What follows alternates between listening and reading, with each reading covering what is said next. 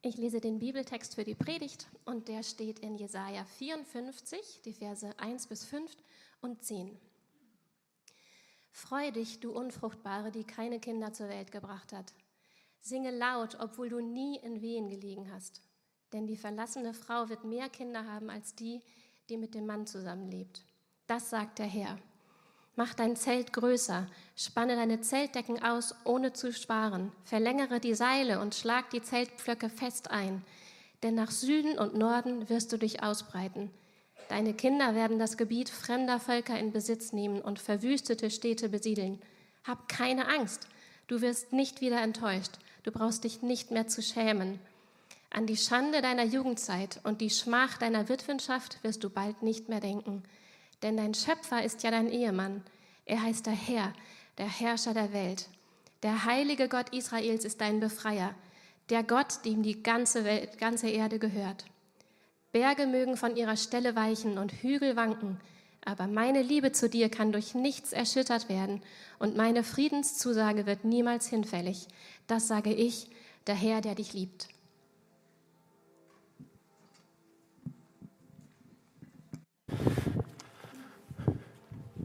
Dankeschön.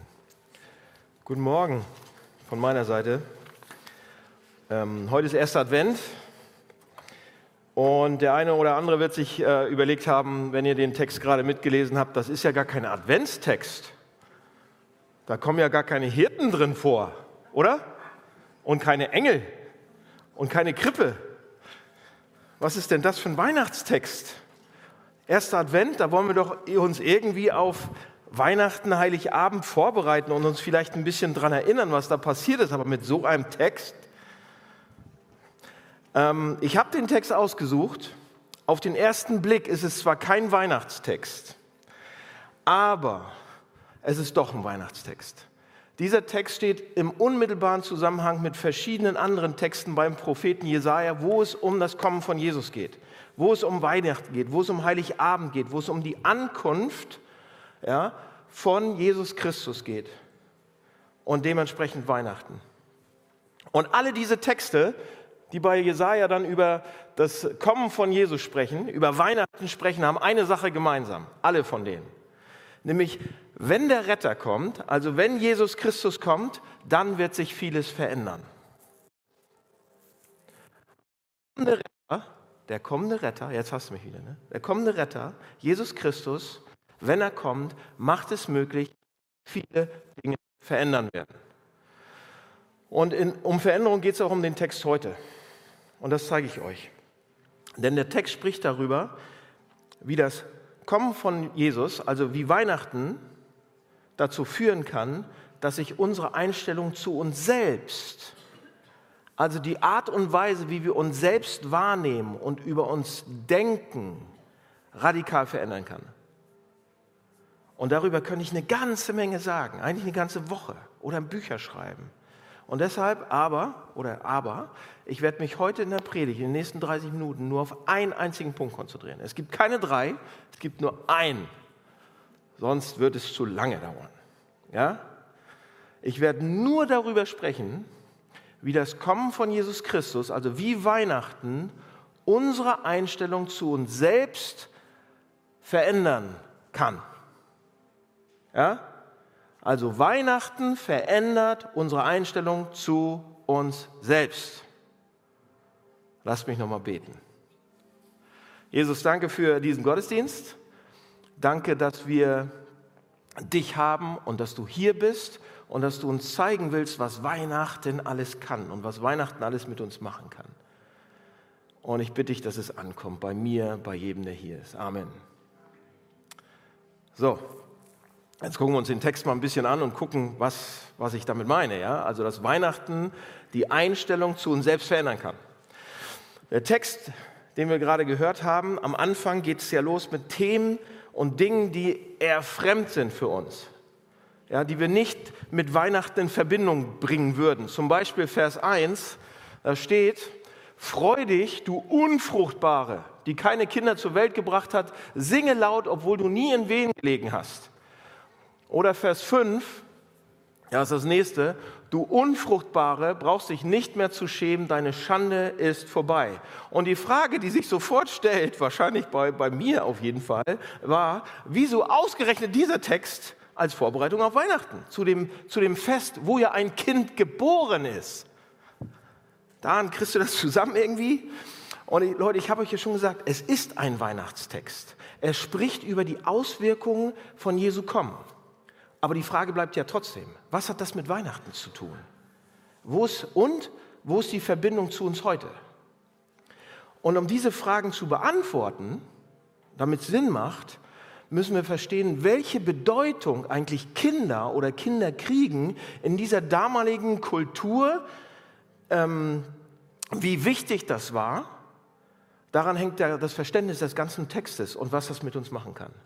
Also, ich erkläre euch kurz, wie wichtig das damals war. In der damaligen Kultur war, war nämlich überhaupt keine Frage, ob man Kinder haben möchte oder nicht. Das war gar keine wirkliche Frage damals. Wenn man damals eine junge Frau gefragt hätte, möchtest du gerne Kinder haben? Dann hätte sie geantwortet, natürlich will ich Kinder haben. Und zwar am liebsten sofort und so viele wie möglich. Haben die alle gesagt. Und das hatte zwei Gründe. Zum einen, Kinder zu bekommen war damals eine Notwendigkeit. Warum? Je mehr Kinder eine Familie hatte, desto mehr Hilfe und Arbeitskräfte hatte die Familie auf dem Feld oder beim Vieh oder beim Handwerk oder sonst beim Handel, wo auch immer. Und das bedeutete mehr Gewinn, mehr Ertrag zu erzielen. Und das heißt, mehr Kinder bedeutete damals automatisch mehr materielle Sicherheit und mehr Wohlstand für die Familie. Anders als heute. Und auch wenn es um die Altersvorsorge damals ging, waren Kinder unerlässlich. Man brauchte sie. Es gab nämlich keinerlei Rente oder Vorsorgepläne oder irgendwas. Das heißt, die einzigen, die einen im Alter versorgen konnten, waren die eigenen Kinder. Sonst gab es niemanden. Und schließlich hing auch die Zukunft des, der gesamten Gruppe von den Kindern ab, also des, des gesamten Volkes könnte man sagen, war abhängig, wie viele Kinder geboren worden sind. Denn es gab damals ständig Auseinandersetzungen, ständig Kriege, ständig mit Nachbarvölkern irgendwelche Reibereien. Und nur das Volk, das ständig wuchs und auch in Zukunft genügend wehrfähige Männer und Frauen zur Verfügung hatte, hatte eine wirkliche Zukunft. Also, stellt euch mal vor, eine Gruppe von Frauen damals, das spricht ja auch Frauen an, der Text erstmal, eine Gruppe von Frauen stehen um einen Brunnen herum und sie schöpfen Wasser damals und eine von ihnen sagt, ach, ich habe mir das noch nicht so genau überlegt. Ich, ich glaube, ich möchte zwei oder drei Kinder vielleicht haben. Dann hätten die anderen alle gesagt, hast du eine Todessehnsucht oder was? Ja, also so ernst war das. Und nicht nur das, sie würden sagen, es geht nicht nur um dich, liebe Schwester, es geht um uns alle. Wenn du nicht so viele Kinder wie möglich bekommst, ähm, dann, dann wird es das wirtschaftlich und militärisch und politisch, sind wir dann im Untergang geweiht, wenn jede von uns so denkt. Das heißt, Kinder damals, und das müssen wir verstehen, waren damals eine Notwendigkeit in der Kultur. Es war nicht die Frage, ob, sondern so viele wie möglich. Also eine Notwendigkeit für sich selbst für die Familie und um das Land abzusichern. Und, dann, und das ist nun nicht nur der eine Grund. Das ist der eine Grund. Deshalb war Kinderkriegen wichtig. Der zweite Grund, der, der andere Grund, hat eine zentrale Bedeutung auch noch fürs Kinderkriegen damals.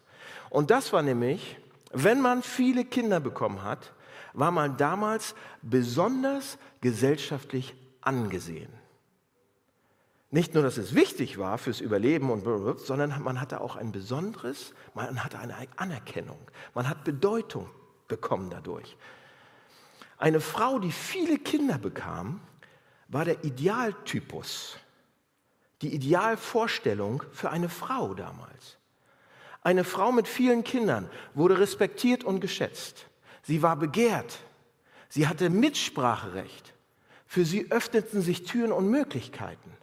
Eine attraktive, beneidenswerte Frau damals musste nicht unbedingt hübsch sein, sondern sie musste vor allem viele Kinder gebären können.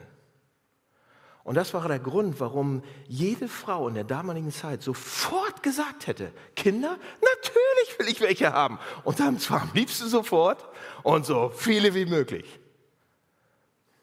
Ja, diese Idealvorstellung, dieser Idealtypus der kinderreichen Frau war überall zu finden damals in der Antike, war überall präsent, ist ihr überall entgegengeschlagen. Und jede Frau und jeder Mann trug das in seinem Kopf. Das war deren Einstellung damals. Und das wiederum sorgte dafür, dass sich eine Frau mit vielen Kindern gut und beneidenswert, interessant und attraktiv und respektiert fühlen konnte.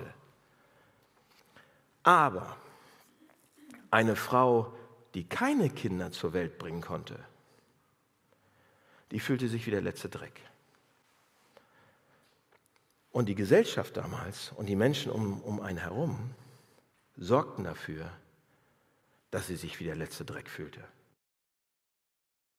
war die gnadenlose Kehrseite dieses Idealtypus, dieses Idealbildes. Frauen, die nicht in der Lage waren, Kinder zu gebären, standen am Rand der Gesellschaft. Sie wurden konsequent übersehen. Ihnen öffneten sich keine Türen und keine Möglichkeiten. Das war die Situation damals. Das war der Druck, der aufgebaut worden ist, sozusagen, durch ein sehr präsentes Bild von der perfekten Frau.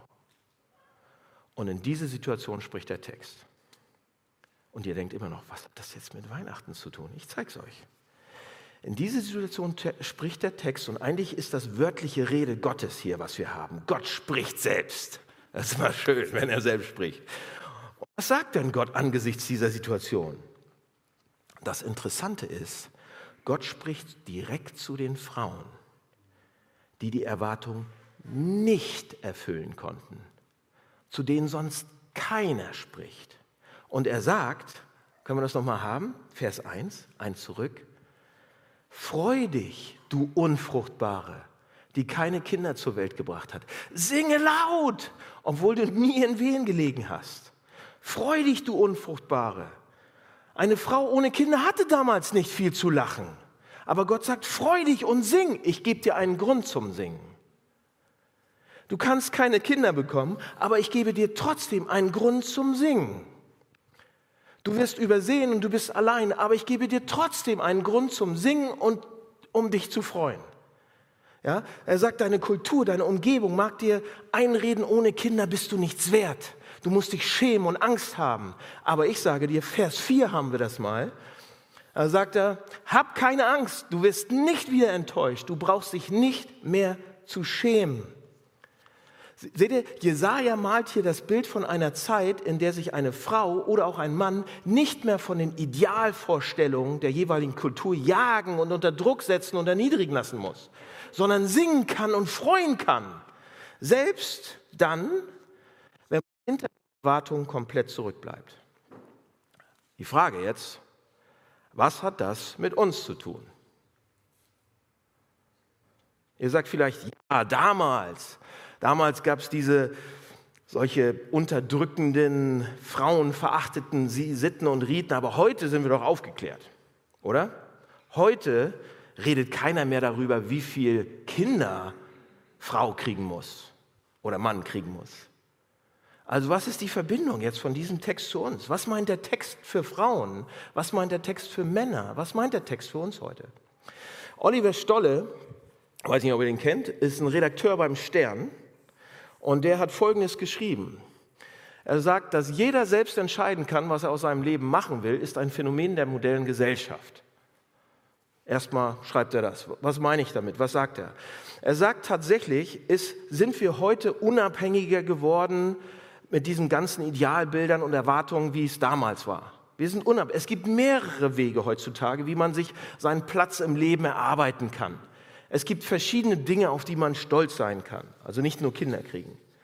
Aber, aber, und das ist interessant, dann sagt er, trotz aller Pluralität, die es so gibt, gibt es auch in unserer heutigen Welt, jetzt in Hamburg, hier in dieser Stadt und auch hier in dieser Gemeinde ganz nach wie vor klare Idealvorstellungen und Idealtypen dafür, wer ein erfolgreicher und beneidenswerter Mensch ist und wer nicht. Oliver Stolle schreibt in dem Artikel weiter, er schreibt, was schreibt er denn? Ein bisschen kleiner, aber ich hoffe, ihr könnt es lesen. Ich lese mal vor. Er schreibt, Druck macht bei aller Toleranz gegenüber alternativen Lebenskonzepten ein unaufdringliches, aber doch sehr präsentes Bild vom perfekten Menschen. Er schreibt, viel erlebt, viel gelebt, trotzdem alles im Griff. Selbstverständlich einen interessanten Job, viel Zeit für Freunde und eben auch für die gut aussehende Frau oder den erfolgreichen Mann. Er ist, wie er hinter den vielen oberflächlichen, nur scheinbar beliebigen Bildern als Idealtypus dominiert, ein Übermensch. Weil er so präsent ist, vergleichen wir uns mit ihm. Weil er ein Übermensch ist, fällt der Vergleich negativ aus. Oliver Stolle bringt hier was auf den Punkt. Und da, da kommen wir gleich hin. Lasst mich das erklären. Und ich glaube, das ist eine absolute Realität heute auch. So fortschrittlich wie wir sein mögen, wir haben auch heutzutage ein, er sagt, ein unaufdringliches, aber doch sehr präsentes Bild vom perfekten Menschen im Kopf.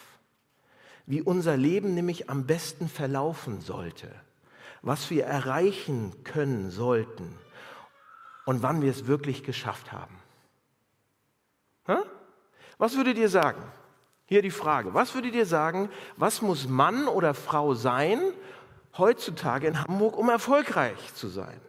Wie muss Mann oder Frau aussehen, um schön zu sein?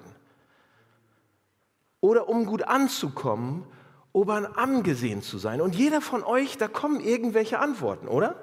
Wie muss man sein heutzutage, um gut anzukommen? Charisma. Schlau ein bisschen? Nicht zu schlau. Zum Beispiel als Frau. Wie musst du als Frau sein? Du musst alles im Griff haben. Deine Ausbildung gut hinter, gut hinter dich gebracht, einen, einen tollen Beruf, Familie, Kinder, alles im Griff, alles im Gleichgewicht. Erfolgreich und gern gesehen im Beruf. Geliebt und geachtet von den eigenen Kindern. Begehrt und bewundert vom eigenen Ehemann oder Partner. Beliebt bei Kollegen und Nachbarn, alles im Griff. Und vor allen Dingen stilecht, geschmackvoll, schick, schlank, schön, gut aussehen und sexy. Yes, da haben wir eine sitzen. Ob wir es wollen oder nicht. Es gibt Idealtypen. Seht ihr, ich bin, ähm, und auch bei mir, ja, man sieht es mir nicht an, aber ich war in einer kleinen Gruppe von Freunden und wir hatten die Möglichkeit, ein privates Fitnessstudio zu nutzen.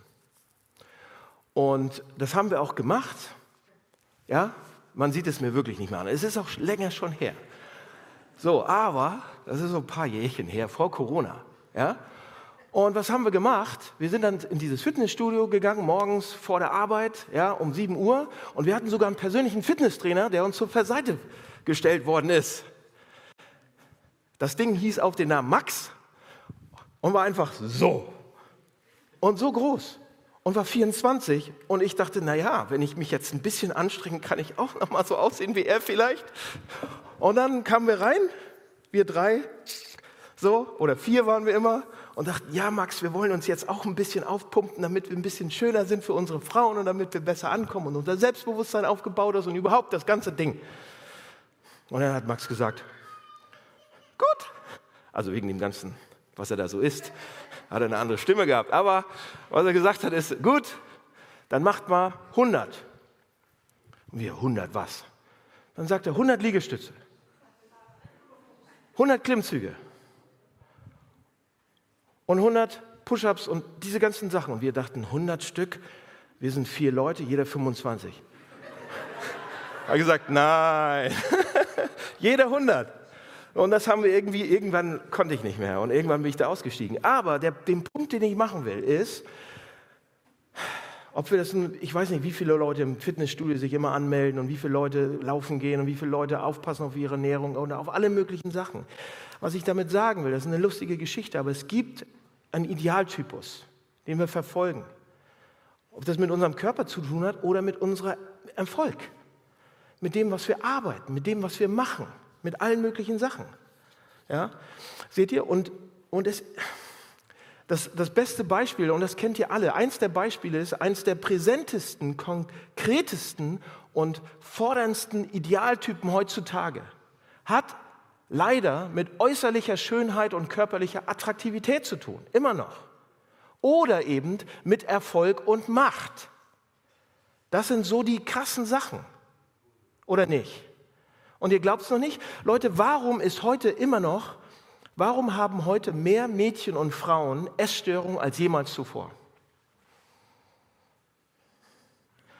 Warum gibt es in unserer westlichen Kultur mehr Probleme mit Magersucht und Bulimie und den entsprechenden Schattierungen und Vorstufen als jemals zuvor? Und auf jeden Fall viel mehr als in den antiken Gesellschaften damals. Warum haben Frauen und Männer genauso die vielleicht keine Essstörung haben, aber ständig das Gefühl, irgendwie schlanker zu werden oder besser in Form zu kommen. Warum ist das so ein großes Thema? Warum sind die Größen bei HM und Zara viel kleiner als in Wirklichkeit? Als in echt. Ja, du ziehst dir eine L an und denkst, Mist, das ist ja gar kein L, das ist S. Ja? Warum gibt es nur schöne Bilder auf Instagram? Und Facebook und all diese Social Media. Es gibt nur Schönheit, nur die schönsten Momente. Warum sind das so eine riesigen Themen? Es wird ja schon geforscht drüber, was, was unsere Teenies machen und so weiter. Und Leute, und die Antwort ist doch nicht schwer. Im Prinzip können wir sie alle geben. Es ist ein offenes Geheimnis, weil in unserer Kultur sehr konkrete, bestimmende, zwingende Idealvorstellungen es gibt, immer noch. Zum Beispiel, wie eben eine attraktive oder ansprechende Frau oder ein Mann auszusehen hat. Was einen Mann begehrenswert macht und attraktiv macht und was nicht. Es gibt es heute, diese klaren Ideen, die jeden, Frauen wie Männer, ständig durch Vorbilder, durch Internet, durch TV-Shows, durch Filme, durch Magazine, durch Werbung, immer kommt es in uns rein, die ganze Zeit. Und es wird in unser Bewusstsein reingeschrieben. Und beinahe jede, jede Frau, jeder Mann vergleicht sich irgendwo mit diesem tiefen, eingeprägten, ständig gegenwärtigen Idealbild. Ob es mit einem Job zu tun hat oder mit Schönheit, mit Erfolg oder mit Attraktivität. Und weil es eben ein computergeneriertes Idealbild, unerreichbares Idealbild ist, fühlt sich jeder irgendwann an irgendeiner Ecke miserabel oder unzufrieden oder unter Druck gesetzt. Und wir lassen es dann leider manchmal auch raus. Hier ist der Anspruch, falls ihr noch nicht glaubt. Einen habe ich noch. Und zwar ein Zitat von Aljoscha Jelinek, auch ein, auch eine, ein Journalist, und er schreibt Folgendes. Und das, ich fand es einfach so gut, weil er es so auf den Punkt gebracht hat und viele von meinen Freunden so sein wollen, wie er das beschreibt. Haben wir das nächste Zitat? Ein bisschen länger, aber er schreibt Folgendes. Das ist ein tolles Zitat. Ich bin ein, ja, wie sollte ein Mann heute sein? Oder eine Frau von mir aus auch. Antwort, ich bin ein Pirat, ein Sozialdemokrat, vor allem Bürokrat. Ich bin Egomane, ein esoterischer Schamane. Ich erfinde mich täglich neu, ein wandlungsfähiger Hipster, ein beständig Beschwipster. Den mag ich. Ich bin edel intellektuell, ein multikultureller, verbaler Fallensteller. Ja, eine Talkmaschine, ein Fußsoldat des gepflegten Wortsalats. Ich bin ökologisch, unlogisch, komisch. Gelber Sack und braune Tonne, eine einzig grüne Wonne. Für mich nur neue Energie. Ein Windrad am Hintern und Sonnenkraft zum Überwintern. Nachhaltig ich lebe, nach biologischer Erlösung ich strebe. Ich bin ein Banker, Gesellschaftsanker. Ich bin der Master der Märkte, der He-Man des Parketts. Wettbewerbsgeil, effizient. Mein Cashflow positiv. Mein Gewissen erhängt. Ich bin ein heterosexueller, homoerotischer Metro, der nur Lesben mag. Ich bin die geilste Aktie auf dem Partnermarkt. Warum ist mein Value so hoch? Ganz einfach. Mein Haar edel, mein Körper wie ein David aus dem Frankfurter Städel. Alles an mir ist Fairtrade, sogar meine Gefühlswelt. Ich bin ein moderner Mann, Ein Mann fürs neue Jahrtausend. Digital und rauchfrei.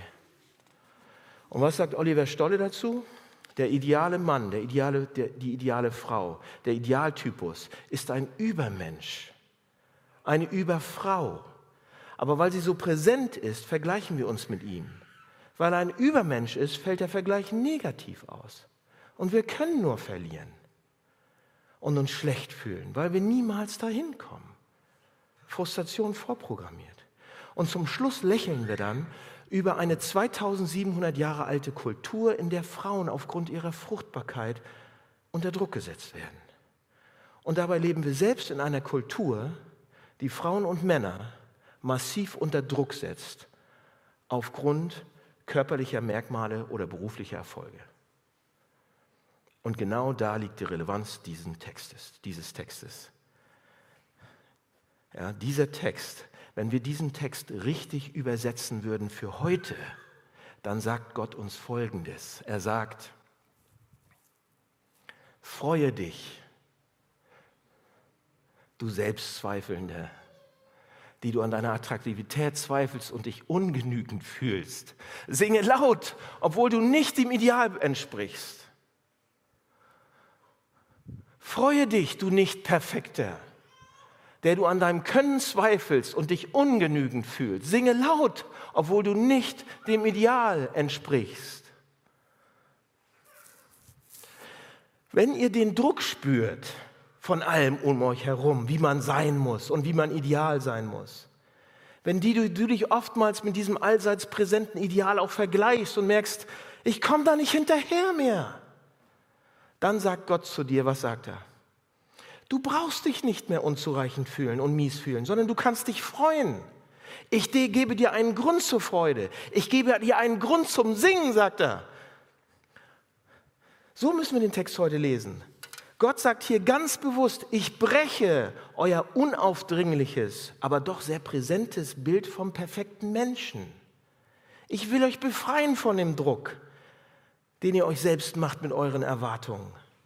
Und Vers 4 sagt er dann, du wirst nicht mehr enttäuscht werden, du brauchst nicht mehr dich schämen, sondern ich gebe dir Freude und ich gebe dir einen Grund zum Singen. Selbst dann, wenn du nicht perfekt bist.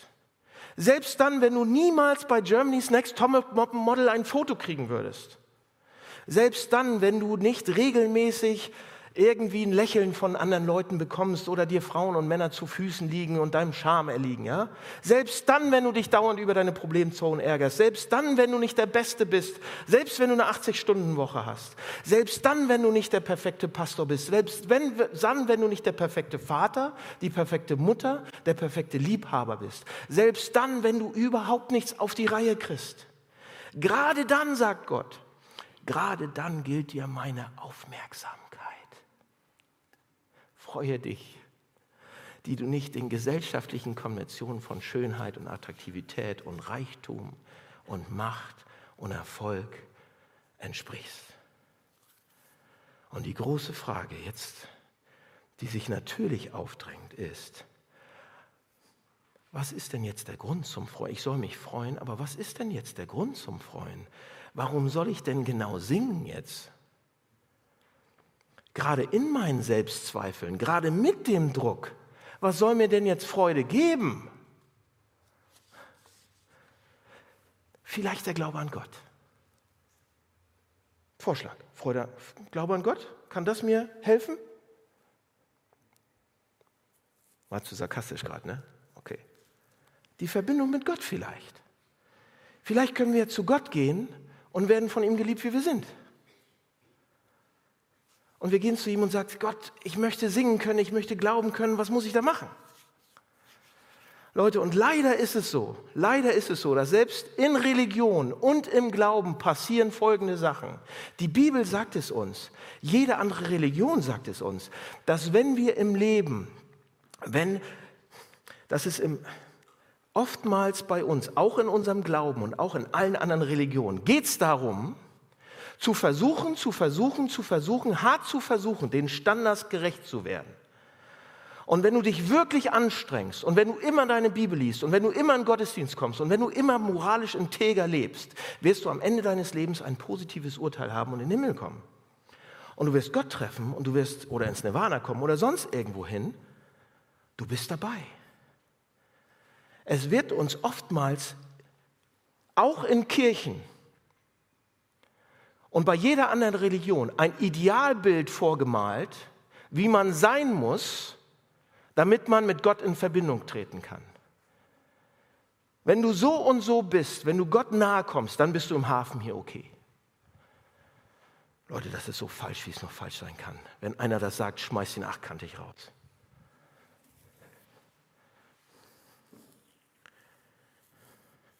Gott sieht mich doch. Gott sieht uns. Und wie wir versucht haben, von alleine irgendwie was gerade zu biegen oder irgendwie gut dazustehen.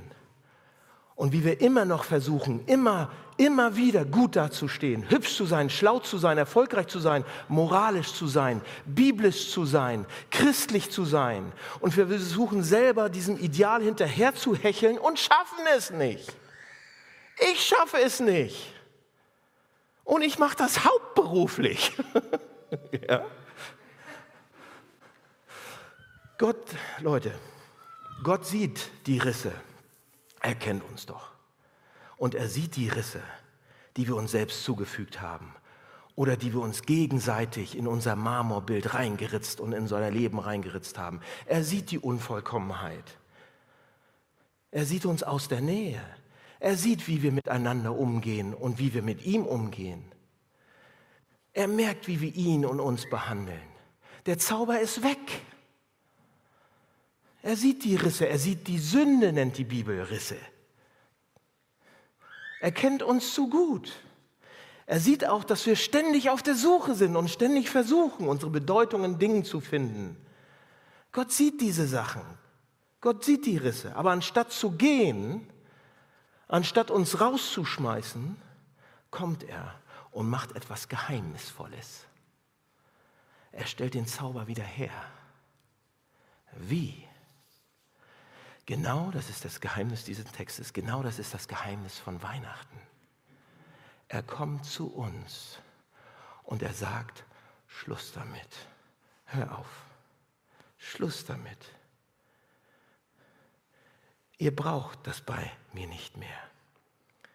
Ich selbst in Jesus Christus bin perfekt und erfülle alles perfekt, alle Idealbilder, Idealtypen, alles in Gottes Standard.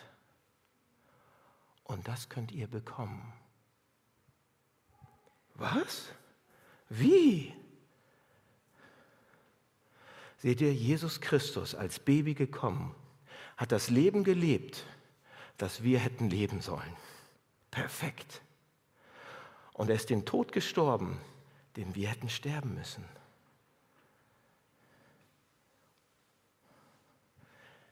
Er erlebte Verachtung der Menschen, Misshandlung, die Entstellung am Kreuz. Komplett an unserer Stelle. Dadurch ist uns vergeben. Dadurch sind, können wir in Gottes Familie aufgenommen werden.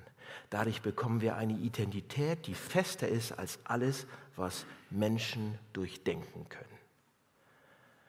Das ist das Geheimnis dieses Textes. Das bedeutet Gnade. Und das ist die gute Nachricht von Weihnachten die wir seit dem Kommen von Jesus Christus, können wir sagen, ich hoffe, ich muss nicht auf meine eigene Frömmigkeit bauen. Ich hoffe, ich muss nicht auf meinen eigenen Erfolg bauen. Ich hoffe, ich muss nicht auf meine eigene Attraktivität und Schönheit bauen. Seht ihr, das Christentum, Jesus Christus bietet etwas an, was niemand anderes anbieten kann. Er sagt, wenn du dich durch Jesus Christus, durch Jesus mit Gott verbindest, jetzt, heute, wenn ihr das noch nicht gemacht habt, macht es jetzt, heute, kommt nachher zu mir, dann hast du den Beifall, das Lob, die Freude Gottes. Wenn du Jesus Christus in dein Leben annimmst, das kleine Baby reinnimmst, dann bist du der Idealtypus vor den einzigen Augen im Universum, vor denen es ankommt. Das ist krass. Das gibt's doch gar nicht. Und ich, und ich muss mich da nicht anstrengen? Nein! Nein, kannst du gar nicht. Egal, was du machst. er wird dich nicht besser sehen. Egal, was du nicht machst, er wird dich nicht schlechter sehen, weil Jesus Christus alles, alles, alles gemacht hat. Immer wenn wir das vergessen, immer da, wo gesagt wird, du musst dem Idealtypus aber entsprechen und du musst ein moralisch gutes Leben leben, um von Gott angenommen zu sein, da wird aus dem christlichen Glauben Religion und es wird uns unterjochen. Dann gilt wieder das Prinzip, tu was und Gott wird dich belohnen. Versuch es und dann entsprichst du dem Idealtypus. Und gerade das, das hat Jesus durchbrochen. Das gilt nicht mehr bei Gott. Das macht den christlichen Glauben so einzigartig, so anders, so, so gut, besser als alles anderes. So anders als alle anderen Gottesvorstellungen. Ein Gott, der kommt, der Mensch wird, der selbst Ungerechtigkeit erleidet und dadurch Vergebung und Erlösung schenkt. Er tut etwas für uns, an unserer Stelle. Das ist Weihnachten. Und das gibt Frieden ins Herz. Das bewegt mich, merkt ihr ja. Die Tatsache, dass Jesus kommen musste, dass er leiden und sterben musste, zeigt mir, wie es eigentlich um mich selbst steht dass ich es nicht schaffe, dass ich nicht perfekt bin und keiner Idealvorstellung irgendwie auch nur annähernd rankomme. Es zeigt mir, wie viel Risse und wie viel Sünde in meinem Leben ist. Der Zauber ist weg. Aber gleichzeitig, gleichzeitig im selben Augenblick zeigt mir sein Kommen, wie sehr er mich liebt.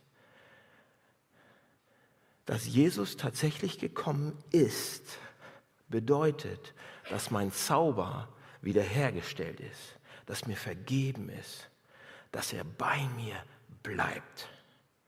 Durch Jesus Christus bin ich der Idealtyp. Puss. Und das fasziniert mich. Das ist unglaublich. Zum Schluss. Eine Sache habe ich noch zum Schluss. Ich finde das so gut, wenn hier steht, singe. Da steht nicht freudig, ja, freudig einfach nur, sondern da steht im Text, singe. Seht ihr, was das Schöne daran ist? Wirklich freudig singen, von Herzen singen, kann man nur, kann man doch nur, wenn mein Herz angerührt ist, erfüllt ist, wenn es frei ist, wenn es beschwingt ist, wenn da kein Frust mehr ist. Habt ihr schon mal versucht, mit Frust zu singen? Es gibt nur einen, dann Pauli, scheiße verloren. Mit Frust kann man nicht gut singen, aber mit Freude, von Herzen. Und Gott sagt hier, singe. Wenn ich mich mies fühle, kann ich nicht so richtig freudig singen. Leute, warum haben wir noch mal Grund zu singen? Ich gebe euch noch einen Grund. Ich gebe euch zum Schluss noch einen Grund.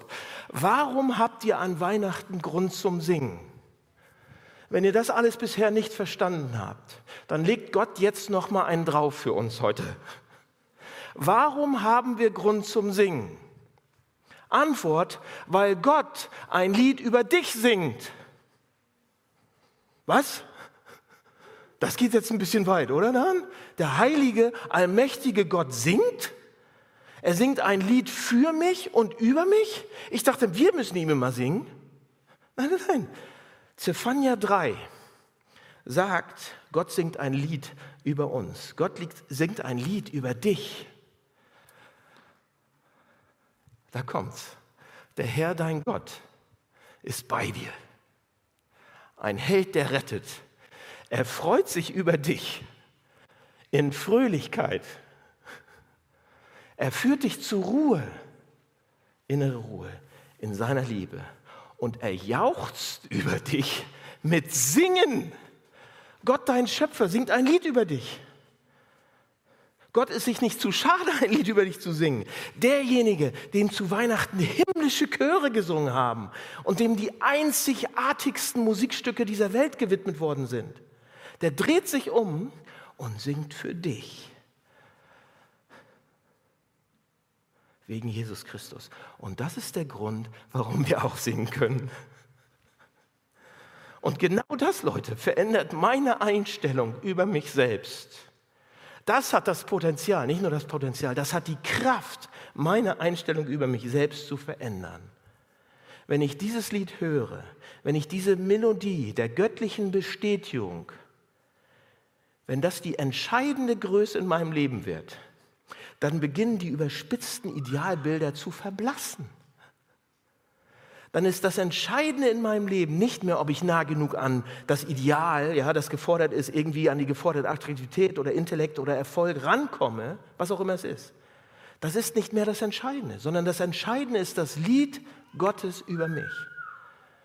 Und wenn ich mit den Erwartungen meines Umfeldes dann konfrontiert bin und auf einmal wieder dieser Idealtypus irgendwo aufleuchtet und ich mich beginne unzureichend zu fühlen und zu sagen, ah, und ich muss wieder in dieses Hamsterrad einsteigen in der nächsten Woche, vor Weihnachten jetzt.